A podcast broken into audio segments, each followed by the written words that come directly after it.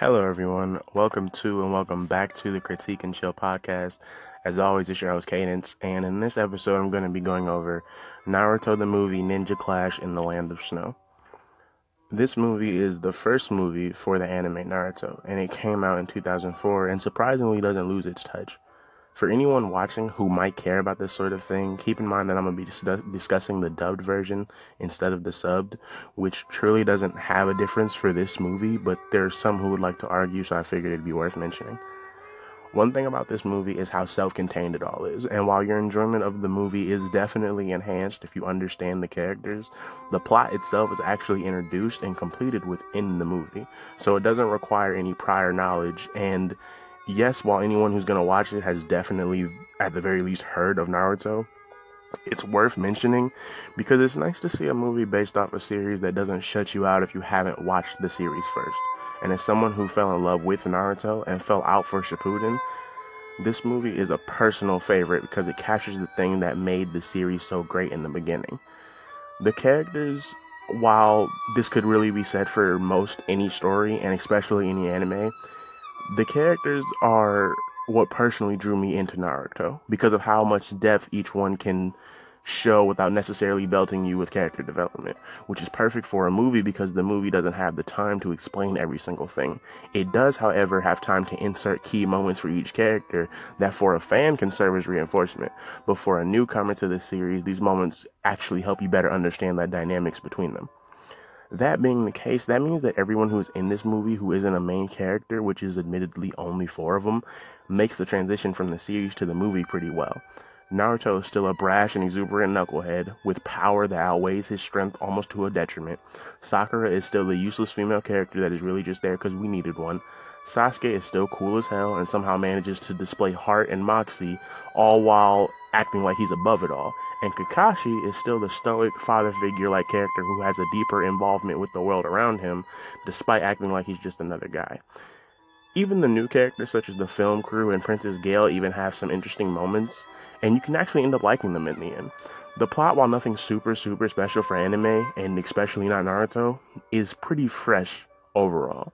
The story is that Naruto, Sasuke, Sakura, and Kakashi, or Team 7, have been given the task to escort a famous movie star to a location known as the Land of Snow. And along the way, they find out that the actress is not who she appears to be. And what started off as a simple guard job turned into a conflict between a reluctant princess returning home and the tyrant who now rules it and who is after a key that she holds to some ancient treasure. It's nothing new, but it's nice to see that the characters aside like it's nice to see the characters deal with something that's not too overarching. Like the only character who has any deeper involvement within the events beforehand is Kakashi, so it allows the rest of Team 7 to handle a new situation. What I always loved about Naruto, or any shonen anime for that matter, is how much heart is in the main character. Naruto himself, at least before he got what he wanted in Boruto, has always had this internal drive to never give up no matter what the circumstances. And it's his inability to admit defeat that leads to the greatest goosebump inducing parts of the movie and the series. Another thing that makes his character stand out is the person that they were sent to guard. Yukie Fujikaze, better known as in the movie as her movie persona Princess Gale, we find out pretty early that Yukie is actually the princess to the land of snow, but because of a revolt that led to the murder of her family and the loss of her kingdom, she has grown cold and passive, giving up whenever she faces adversity, and only truly comes alive when the camera is rolling.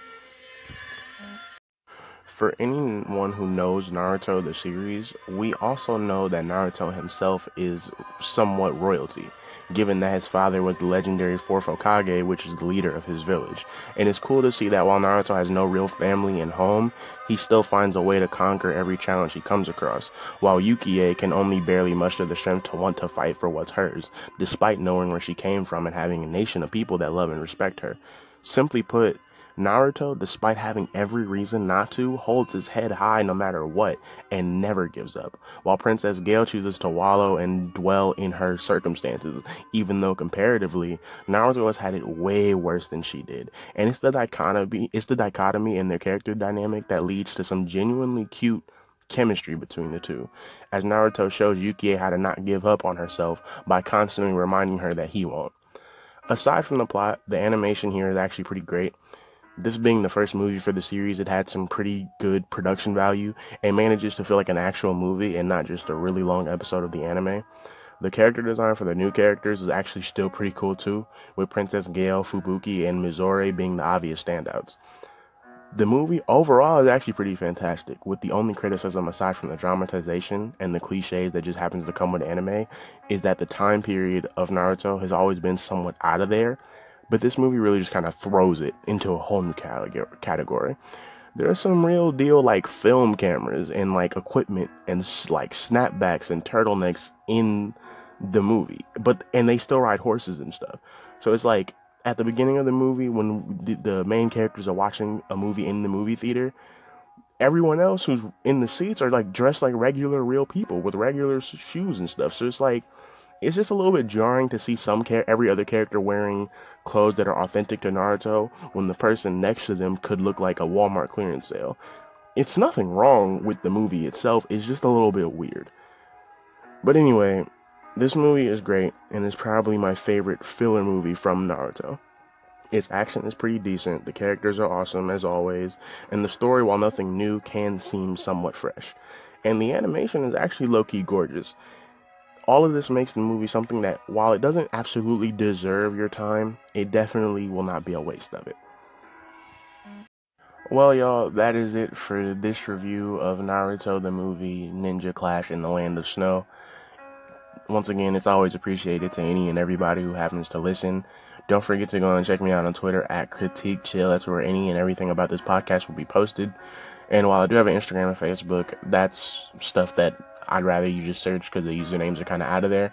But critique chill is easy to say, so that's why I'm directing you to the Twitter. But anyway, it's all much appreciated, and thank you.